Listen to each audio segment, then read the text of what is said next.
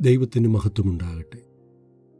യേശു ദക്കപ്പോലി നാട്ടിലേക്ക് പോവുകയും മൂന്ന് ദിവസത്തെ ശുശ്രൂഷയ്ക്ക് ശേഷം മടങ്ങി വരുവാൻ ഒരുങ്ങുമ്പോൾ ഏഴപ്പവും ചെറുമീനുകളും കൊണ്ട് സ്ത്രീകൾക്കും കുഞ്ഞുങ്ങൾക്കും കൂടാതെ നാലായിരം പുരുഷന്മാർക്കും ഭക്ഷണം കൊടുത്തതായ അത്ഭുതം.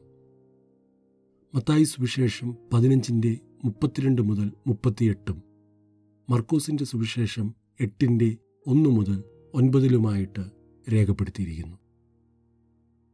യേശുവിന്റെ അടുക്കിലേക്ക് വന്നതായ ജനം അവനോടൊപ്പം മൂന്ന് ദിവസം താമസിച്ചു.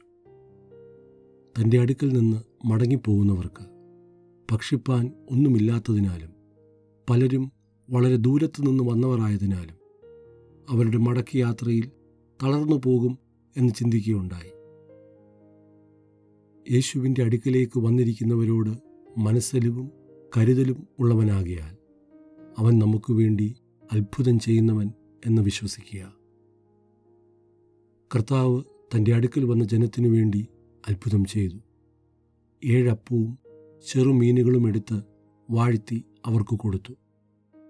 അവർ ഭക്ഷിച്ച് തൃപ്തരായി. ശേഷിച്ച കഷ്ണം ഏഴു വട്ടി നിറച്ചെടുത്തു. യേശുവിന് നമ്മോട് കരുതലുണ്ട്.